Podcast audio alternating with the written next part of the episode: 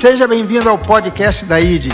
Desejamos que essa mensagem toque o seu coração, seja abençoadora para a sua vida.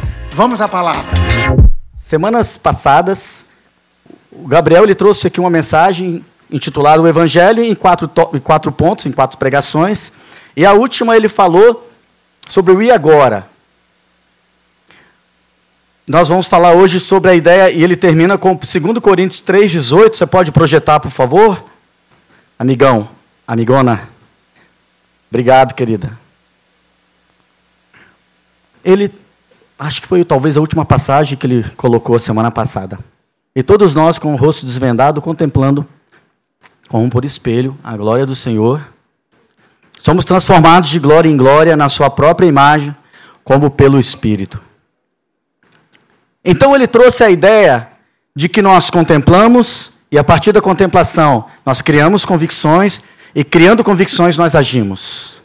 O normal é que as pessoas tentem fazer de forma contrária. Ele diz: o que você contempla gera em você, produz em você convicções e a partir das convicções você age. E a gente vê que essa contemplação, ela é como que por um espelho.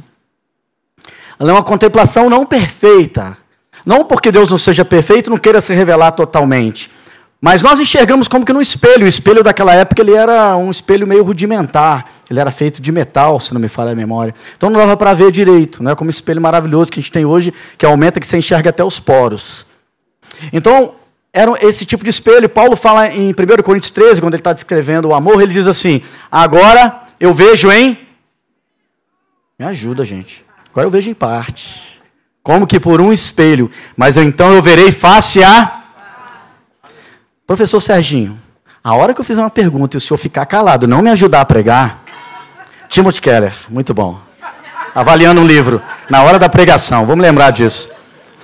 O Serginho, eu constranjo ele desde que ele chegou na igreja. Eu falei sério com ele quando ele chegou, ele passou uma semana sem dormir. E a Letícia me falando, ó, ele está bolado contigo, preocupado porque o pastor falou com ele sério. Falei, meu Deus do céu. Eu te amo, meu bondoso favorito. O certo é aquilo que a gente contempla, a gente. Aquilo nos transforma. O que você contempla te transforma. O que nós contemplamos nos transforma. Então nós estamos contemplando ali pelos, como que por espelho ao Senhor e vamos sendo transformados de glória em glória pelo Espírito Santo. Foi essa última parte que o pastor Gabriel então ele trouxe para nós. A palavra contemplação ou contemplar não existe no original da Bíblia. Ela não existe. Está aqui na nossa tradução, na nossa versão, na maioria das versões. Mas o verbo é ver. Ver no sentido de eu ver e ter alguma curiosidade, ou eu ter alguma admiração, ou eu acho aquilo me causar estranheza, mas enfim, eu quero ver.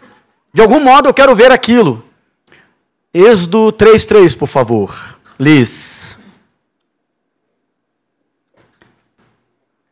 Moisés estava 40 anos no Egito, 40 anos no deserto, e aí ele vê de longe uma árvore pegando fogo.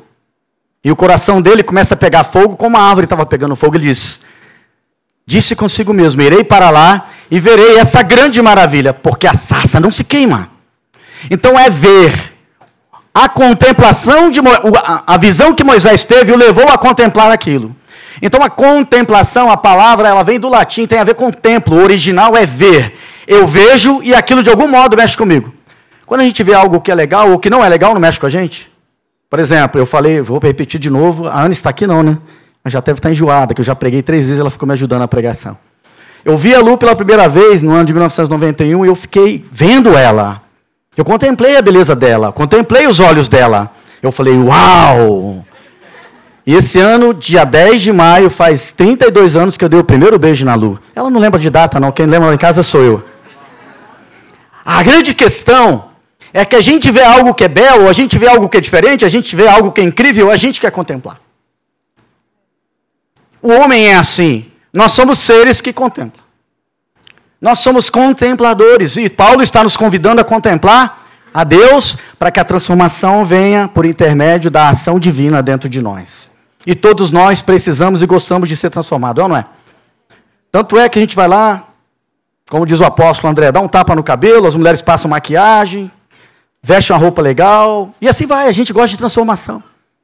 A gente gosta da ideia de que a gente está crescendo, e o título da palavra hoje é Contemplando e Crescendo.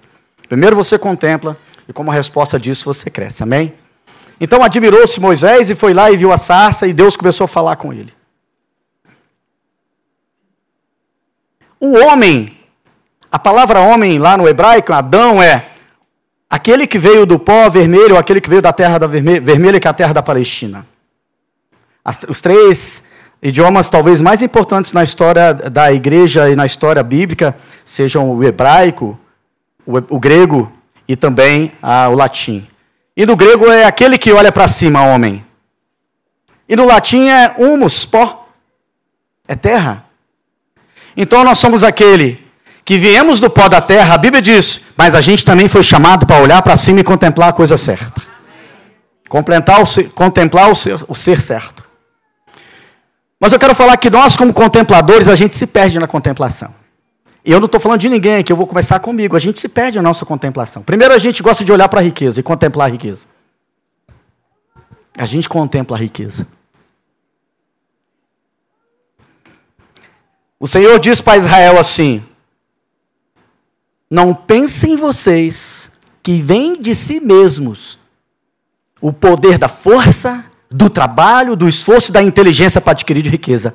Vocês não têm capacidade para isso. Sou eu que dou a vocês a capacidade para adquirir riquezas. Não pensem mais de si mesmo que deve, diz a Bíblia. Não se ache maior do que os outros, se ache menor. Não pense mais de você mesmo aquilo que você deve, diz a Bíblia, o Novo Testamento. Ele está dizendo: não, não, não. Eu estou dizendo que eu sou um Deus que trouxe vocês para uma terra que manda leite e mel, e não veneno e fel. Mas quem vai produzir isso na vida de vocês sou eu. Mas a gente contempla a riqueza, é ou não é? Você vai dizer assim, não? Então tá, falta dinheiro no seu bolso para tu ver. Mas quando tem dinheiro, você contempla ele e diz: Ai meu Deus, aleluia, glória a Deus. Semearam na minha vida, eu ganhei um aumento, passei no concurso. Eu estava desempregado e estou empregado. Dinheiro é bom, e a Bíblia diz, fala mais sobre ele do que a palavra paz, por exemplo. O dinheiro em si, ele não tem mal nele. Ele não tem o poder intrínseco de ser mal. Agora, o apego, o amor a ele, sim. O profeta Ageu, no capítulo 2, versículo 8, diz assim: Não olha para o ouro e para a prata, olha para o dono do ouro e da prata.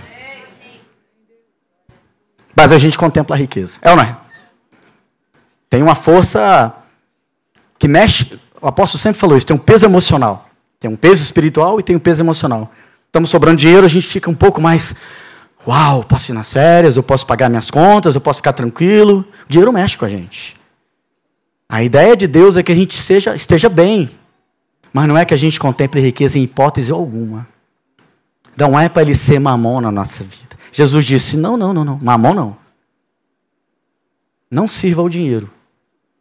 Mas nós contemplamos. E eu estou falando de todos nós. Todos nós estamos sujeitos a isso aqui. Se você consegue não contemplar de algum modo essa riqueza, ou os bens materiais, porque nós somos feitos de, de, de pó da terra, a gente diria Carl Sagan, né? O pó das estrelas, mas é do pó dessa terra aqui. Então a gente tem que entender que o nosso coração tem que contemplar a pessoa certa, senão vai contemplar a coisa errada. Tá bom, gente? Tá dando para entender? A gente contempla também a dor e a gente desenvolve a mentalidade de abraçar e ficar com ela. A Bíblia diz que Jesus é homem de dores que sabe o que é padecer. Jó, quando sofria, ele disse assim: primeiro ele diz, adora a Deus. Ele adora a Deus, a Bíblia diz que ele adora a Deus. Depois ele começa a dizer assim: o senhor está me falando todas essas coisas aí, Deus? Está sendo fácil para o senhor, né? O senhor está aí, de bem, tranquilo. Desce, sente o que eu estou sentindo. Sente o que eu estou sentindo. Agora digo eu, não Deus, inocente, sabe de nada. Porque Jesus veio e morreu na carne, e sofreu na carne. Ele sofreu, ele foi humilhado, ele foi desprezado, ele foi traído, ele foi desamparado, ele foi desamparado até pelo Pai, quando ele grita: Cadê o Senhor? O Senhor me desamparou. Na hora da morte. Então não tem nenhuma dor que a gente possa estar enfrentando ou em frente na nossa vida que, que seja maior do que o nosso Deus. Eu não devo contemplar a dor. Eu devo pegar essa dor e apresentar para aquele que eu contemplo todos os dias. O salmista diz assim: Levanto os meus olhos para o monte, de onde me virá? Você sabia que para os povos primitivos, os deuses habitavam nos montes? Monte Olimpo. Então, naquelas cosmogonias dos povos mais antigos, eles olhavam para os montes e diziam: Nosso Deus habita no monte. Mas o salmista, ele pensa diferente. Ele olha para o monte e diz: Onde é que está meu socorro? A resposta dele qual é, queridos? O meu socorro não vem dos montes. Meu socorro vem do Senhor que criou os céus e a. Vem de quem criou as montanhas, não vem das montanhas. Se ele tem uma montanha, uma montanha espiritual, ele diz: Eu habito no alto e sublime lugar, mas também habito com contrito e abatido de coração, para vivificar o coração do contrito e vivificar o coração do batido. Ainda que eu ande pelo vale da sombra da morte, não temerei mal algum, porque tu estás comigo, a tua vara e teu cajado me consolam. Ele é o Deus das alturas e o Deus dos vales. O Deus das alturas e o Deus dos vales. É para ele, pode aplaudir. Mas a gente contempla a dor. Quem aqui não sente dor? Todo mundo, até que seja é, acertando o dedinho na, na quina. E aí o corpo todo padece, o crente fala aleluia ou misericórdia. Presumo eu que nós fazemos sempre isso. A gente sente dor. O dor é inerente à humanidade. A dor é inerente à humanidade. É cristão ou não cristão vai ter dor, dor emocional, dor física. A gente vai lidar com a dor. Infelizmente, a humanidade é caída e nós lidamos com a dor. A terra produziu cardos e abrolhos. E a gente lida com esse trem. Ruim. Mas eu tenho que entender o lugar da dor na minha vida. Eu tenho que entender que Deus, sua, pela sua multiforme graça, ou seja, diferentes formas de manifestar a graça, tem restauração para mim. Tem a forma de eu lidar com a dor. Eu posso ir no psicólogo, eu posso ir no dentista, eu posso ir ao médico, eu posso conversar com alguém, eu posso receber oração ou eu posso orar. Existem diferentes maneiras de nós experimentarmos a multiforme graça, multiforme graça de Deus mesmo ainda que nós desejamos ou queremos ou somos empurrados a contemplar a dor. Nós contemplamos também a nossa bondade. O fato de, às vezes, nós sermos bons para os outros. Isso é muito estranho. Jó ele dizia assim: Poxa, Senhor, olha o que eu estou passando. Parece o Saulo falando alguns anos atrás com Deus, quando passou por um perrengue. Eu disse: Estou de mal contigo. E fiquei de mal dois anos, quanta ignorância. Só a misericórdia de Deus para nos tratar, para nos restaurar. E Jó dizia assim: todo mundo que bateu na minha porta precisando de alguma coisa, eu dei. Não vinha gente passando fome que eu não, não, não entregasse alguma coisa para ela. Então Jó contemplava sua própria bondade. Paulo fala assim lá em 1 Coríntios 13, talvez versículo 3: Ainda que eu pegue todos os meus bens e doe para os pobres, se eu não tiver amor. É paradoxal isso? Se eu estou doando todos os meus bens em tese, doutor, data máxima vênia, doutor Mateus. Em tese, eu estou fazendo isso por amor. Mas Paulo está dizendo: não, nem sempre as motivações da nossa bondade são o amor. Podem ter outras motivações, então eu vou ficar contemplando a minha bondade ao invés de contemplar aquele que é bom. E aquele que traz a bondade dele para dentro de mim. Aliás, a bondade de Deus é que nos leva até o arrependimento. Eu me arrependi Claro, Deus teve misericórdia de você e de mim e nos levou ao arrependimento. E vai nos transformando dia após dia quando a gente vai contemplando e olhando para Ele. Amém, queridos? Vocês estão dormindo. Desperta, tu que dormes. Levanta-te de entre os mortos e Cristo te iluminará. Ruge, leão! Ruge, leão! Você sacode do seu lugar, pelo amor de Deus. E a pregação é mais expositiva, né? O Gabriel, ele é efusivo. É mais evangelista. Mas eu sou mais mestre e pastor. Eu gosto de cuidar. Eu gosto de me debruçar na bribra e olhar devagarinho e fazer um mergulho mais profundo. Próximo ponto, que é coisa que a gente pode contemplar, a gente pode contemplar o homem. É ou não é? Vocês nem concordam, discordam, sem corda. A gente pode contemplar o homem. Eu falei da beleza da lua e o quanto eu a contemplei, e mesmo depois de um tempão que ela olha para si e fala, estou tão assim, sei lá, negociada e acima do peso. Eu falo, você está negociado, eu estou coisado, e mesmo assim a gente está junto. Quando você me conheceu, eu tinha cabelo, Lu. Era castanho ondulado, agora é ondulado outro do outro. Ah, meu Deus do céu. Por que, que eu fui falar essa besteira? Não, meu Deus do céu. Vamos voltar para a pregação. Não riam de mim. A gente. Hã? Ah, comigo, beleza. Glória a Deus. Aleluia. A gente contempla o homem, tá bom? Nós contemplamos o homem. Um filósofo escreveu o Crepúsculo dos Deuses, ele dizia assim: quando você se acha o homem moral, o mais perfeito de todos, e você olha para o outro e aponta o dedo para o outro, e quando a gente contempla o homem, uma das coisas que a gente pode fazer é julgar, é ou não é? A gente contempla o homem para julgá-lo. Eu sou crítico. Em algum momento todos nós julgamos, então eu tenho tendência a julgar e peço a misericórdia de sempre a Deus para mim. E aí esse filósofo ele dizia o seguinte: quando você se coloca como padrão, como referência, como modelo moral, você está dizendo assim: eis o homem. Eis o homem. Quero te dizer quem é o homem de verdade. Aquele que Pilatos trouxe diante da multidão e disse: Eis o homem, Jesus. Ele tem a medida e o padrão certo. Então, quando nós contemplamos o homem, nós podemos julgá-lo. Semana passada eu estava orando, eu sou terrível. Estava orando com os irmãos e uma irmã estava orando em prantos no chão assim: Senhor, não retire de mim o teu Espírito Santo. Não retire, por favor, o teu Espírito Santo. Eu parei a oração e comecei a julgar a irmã. Eu falei: essa irmã não entendeu nada. Ele não vai tirar o Espírito Santo. Então, mas está na Bíblia, o Salmo 51 diz que retirou. Davi pedia misericórdia, lógico, o Espírito Santo só visitava que ele não habitava, ele vinha sobre autoridades espirituais, profetas e sacerdotes e reis, juízes, líderes políticos. E eu comecei a julgar irmã. Não está sabendo direito, não está conhecendo a graça, não está conhecendo a Bíblia direito. O Espírito Santo não é tirado de nós assim, não, irmã. Eu pensando comigo, pregando para mim mesmo, chamando a atenção da irmã.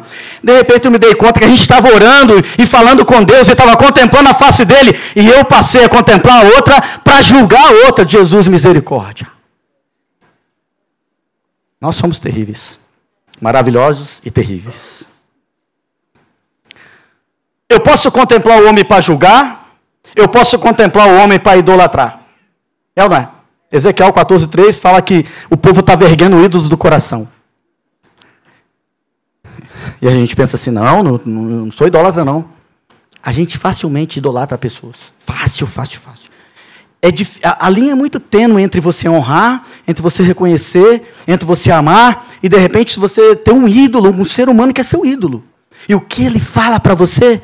Acabou, acabou. Você aceita como verdade pura, absoluta e vive daquilo. Nós devemos ter mentores, boas referências, temos que ter curiosidade a respeito deles, das histórias deles. Mas é isso. Mas nós idolatramos. Aí você vai dizer, era o Antigo Testamento, Israel, 1 João 5, 21 diz assim: Filhinhos, guardai-vos dos ídolos.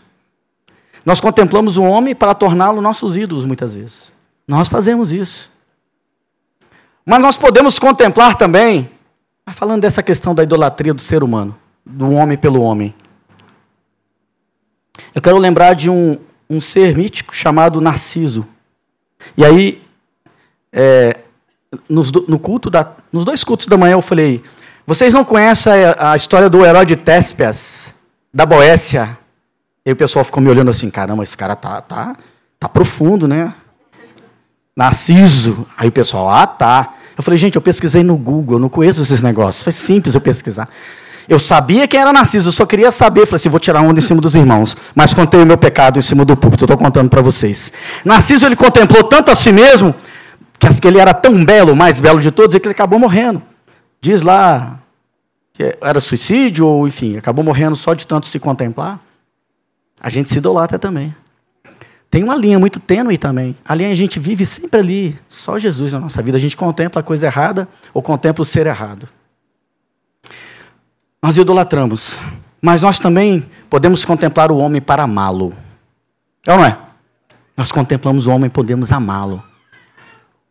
O equilíbrio de enxergar o outro e de se doar pelo outro.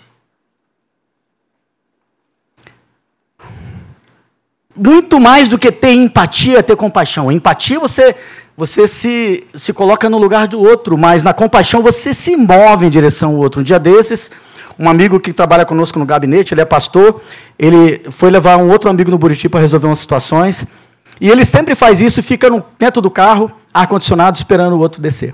Mas dessa vez ele sentiu algo assim, tá estranho, eu vou sair do carro. Saiu do carro ficou do lado de fora. Passou um senhor bem idosinho perto dele, caminhando devagar, e ele falou para o senhor idoso: Bom dia. E o velhinho disse assim: Bom dia. Caminhou alguns passos na frente, voltou e disse assim: Obrigado pelo bom dia. Ele disse: Mas por que ele? Por que ninguém deu um bom dia? Ele falou: Mas eu estou dando um bom dia para o senhor. Ele, eu falei com Deus que nesse trajeto que eu saí de lá até aquela avenida ali, se ninguém me desse bom dia, eu ia me jogar na frente do primeiro carro. E começou a chorar. E falou: estou idoso, minha esposa está idosa, nós não temos ninguém por nós, meu aluguel está atrasado, eu não tenho dinheiro para remédio, não tenho dinheiro para comida, e começou a contar a história dele. O pastor Fidelis, então, que é esse irmão, abraçou ele e disse: Eu sou pastor e eu quero orar com o senhor e conversar com o senhor, eu quero ouvir o senhor. Ouviu o senhor, abraçou, orou por ele e disse: Jesus te ama e eu também te amo. Eu estou te falando do Evangelho agora, meu Deus que salva, restaura. Mas eu vou fazer mais, além do que isso. A gente não pode amar só de boca, nem de palavra, mas de fato, de verdade, diria o apóstolo João. Ele tirou dinheiro do bolso, ele disse, Saulo, eu não tinha dinheiro, normalmente não fica sobrando dinheiro, mas aquele, aqueles dias, aquela semana ficou sobrando dinheiro na minha conta. E eu peguei o dinheiro e fui dando. Quanto que é de aluguel? Tanto. Quanto que é de não sei o que? Tanto. Por final ele, já deu tudo, tá bom, já tá bom. Ele disse, não, eu vou te dar mais 150 reais. O homem ouviu o evangelho e foi salvo, foi livrado da morte porque alguém resolveu dar bom dia. Nós não sabemos como Deus nos usa quando a gente contempla o outro para expressar o amor de Cristo na vida dele. Eu gosto de uma oração que o Tiago faz no gabinete, ele diz assim: Jesus, vive por nós, age por nosso intermédio, governa por nosso intermédio, fala na nossa boca. Você já pensou em ser Jesus para o outro? Pastor, não consigo, consegue. Deixa Jesus te usar. Deixa ele viver por seu intermédio. Deixa ele agir por seu intermédio. Contemplando é possível. Você não vai acertar o tempo todo, não tem problema, ninguém tem que acertar o tempo todo. A ideia de que a gente não pode fracassar é uma mentirosa. A gente fracassa. Mas quando a gente coloca os olhos na pessoa certa, a gente descobre, pelo que está escrito, porque ele nos diz que nós somos mais que vencedores. Nós somos mais que vencedores. Paulo, quando ele olha para si mesmo, em Romanos 7, ele diz: Miserável homem que sou. Em Romanos 8, quando ele olha para Deus, ele diz: Eu sou filho de Deus, guiado pelo Espírito Santo. Mas a gente contempla o homem, tem essas questões de contemplação que nos leva a, a diferentes visões de vida, de mundo e de mentalidades. O que eu contemplo me transforma. O que eu contemplo me transforma. A gente contempla a natureza, é ou não é? Eu gosto de acordar e o sol está brilhando assim. O sol está brilhando sempre, né?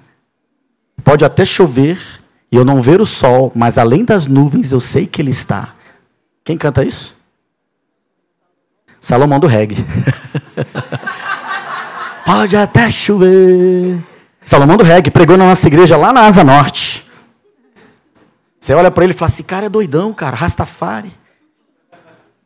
E ele prega de Jesus e ele ama Jesus e ele canta de Jesus. Ele é uma pessoa tão apaixonada por Jesus e ele é tão simples que você quer ficar perto dele, ouvir o que ele está falando. Ele fala assim: Eu expresso o meu amor por Jesus através da música. E essa música, reggae. Reggae. É muito legal. A ideia de você contemplar a natureza tem que te fazer pensar em Deus. Depois você lê Romanos 1, você vai ver um pedaço que ele fala sobre isso. Quando eu olho para o sol e o vejo brilhando e o vejo maravilhoso, isso tem que me levar a lembrar não do sol. O que os povos ancestrais faziam e alguns, algumas ideias ainda estão presentes no nosso meio. Os deuses cósmicos. Olhavam para as estrelas, para os astros e diziam que eram os deuses deles. Ou que os deuses tinham vindo dali, alienígenas do passado. Eles entendiam, na visão que eles tinham dali, que os deuses estavam morando naqueles céus. Ou eles chamavam os astros de seus deuses. Pode ver que o, sol no Egito era quem? Me ajudem. Era Ra, né? É isso? Mas quando eu olho para o sol e você olha para o sol, sabe de quem que eu tenho que lembrar? O sol da justiça. Malaquias 4, o sol da justiça. Para vós outros que temeis o meu nome, nascerá o sol da justiça que trará salvação em suas asas. E vocês vão estar tão livres que vocês vão correr e saltar como os bezerrinhos quando abre o curral, meu Deus do céu. O sol da justiça, que tem asas trazendo salvação. Isaías 45, 22, que é o versículo preferido dos missionários. Olhai para mim e sede salvos, vós todos os confins da terra. Quando olho para a natureza, Jesus me ensina a olhar para a natureza, ele diz assim: está vendo os lírios que bonitos? Nem Salomão se vestiu dessa forma. Sabe quem cuida desses lírios? Deus. Contempla a natureza e lembra de quem criou. Não confunda a criação com o Criador. Olha para os pássaros, bonitos de todas as cores, diferentes cânticos. Está vendo eles? Eles não estão plantando, não estão semeando, e só vão lá e comem. Olha, o Deus criador deles é o mesmo Deus criador de cada um de nós, e Jesus diz: Ele cuida melhor dos pássaros e dos lírios do que de você. Do, do que, desculpa. Isso aqui dá você falar muito rápido. Ele cuida melhor de você do que dos pássaros e dos lírios. Então, quando eu contemplo a natureza, eu não posso confundir a natureza com Deus. Quando sério, e a gente. Tem gente que abraça a árvore e chama de Deus. Uai, eu tenho que respeitar a fé que ela tem naquele negócio. Tem gente que acredita que a, a, a Gaia, que é a terra, a mãe Gaia, a mãe terra, enfim, acredita, e aí? Mas nós cristãos somos convidados a contemplar aquele que é o Criador de todas as coisas, aquele que nos criou do pó da terra, mas que soprou em nós o fôlego de vida, o Espírito Santo dele que faz com que você tenha dentro de você o espírito de santidade e faz com que você vista a marca do pneu marrários, que é o Espírito Santo de Deus. Nós temos que contemplar esse Deus. Olhar a criação e olhar a natureza como obra das mãos dele e nós como obra-prima das mãos dele, contemplando a natureza, eu tenho que pensar que a natureza é como se ela estivesse pintando, ou Deus pintando um quadro. E quando a gente olha para qualquer quadro, a gente sabe, ou a gente busca saber quem é o autor e qual a mensagem que estava passando. O autor e a mensagem. Não conheço obra de arte, mas um simples retrato, uma imagem que você vê, você está dizendo assim: tem um autor por detrás disso, ainda que seja um fotógrafo, e tem uma mensagem passada por, por intermédio disso. É um casamento, é um aniversário, é um momento de dor, você vai pegar aquele, aquele, aquela pintura, o grito, eu acho, do monte em que ele demonstra pavor. E aí quem estuda diz, ele estava com um momento difícil na vida dele, por causa da irmã e etc. Você entende isso mais do que eu? Estou falando muita besteira? Tá bom. A gente tem que contemplar aquele que deu a vida a nós. Vocês estão muito quietos.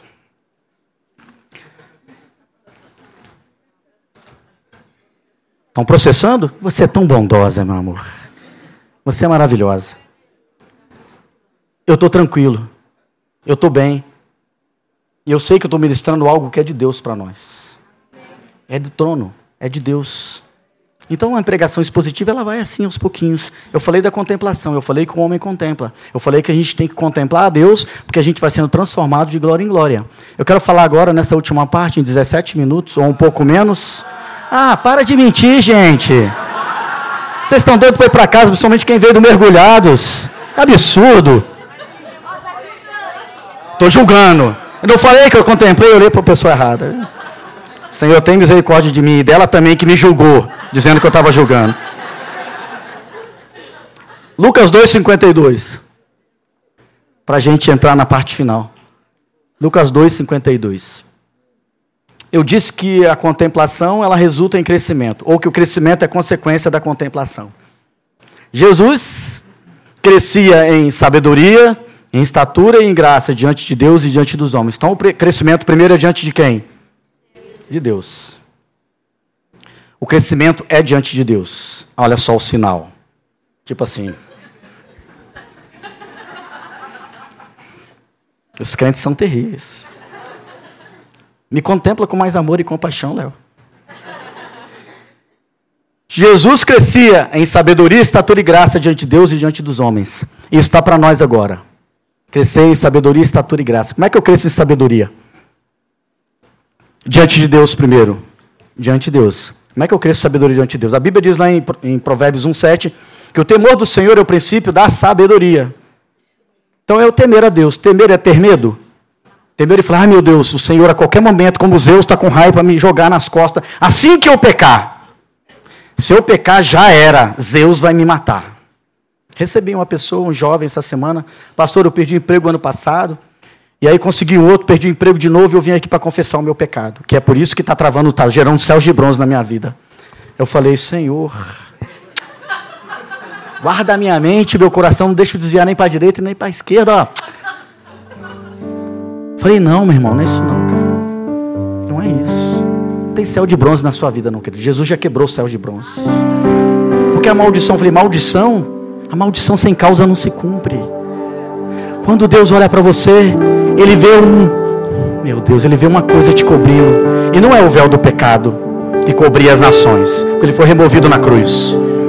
Quando Deus olha para você, Ele vê Jesus em você. Ele não está vendo o pecado que você cometeu. Porque se ele fizer isso, ai de mim, como disse Isaías, ai de nós já éramos. Estávamos desgarrados como ovelhas. Eu cresço em sabedoria quando no temor do Senhor eu reverencio, reconheço. Ele é grande, Ele é bom, Ele é santo, Ele é poderoso, Ele é majestoso, Ele é o Deus dos deuses. Meu Deus. Eu cresci em sabedoria, eu posso dizer, estou me sentindo muito sábio, não. Quero ser sábio como o senhor, pastor. Eu falei, meu irmão, não faz um negócio desse não. Você não sabe onde você está se metendo. Tiago diz assim: se você pensa que não tem sabedoria, ou se você precisa de sabedoria, peça para quem? Para Deus. E não duvide, porque Ele dá. Agora, crescer em sabedoria diante dos homens é importante? É. Teclado que o Léo está tocando aqui já para adiantar o meu horário. Eu não sou. Não sou e ninguém aqui é fracassado. Nós somos mais que vencedores. Espero que essa mensagem tenha tocado o seu coração. Se você deseja nos conhecer mais e conferir nossa programação, baixe o aplicativo ID Online. E nas redes sociais você nos encontra como arroba ID Brasília. Um abraço, shalom.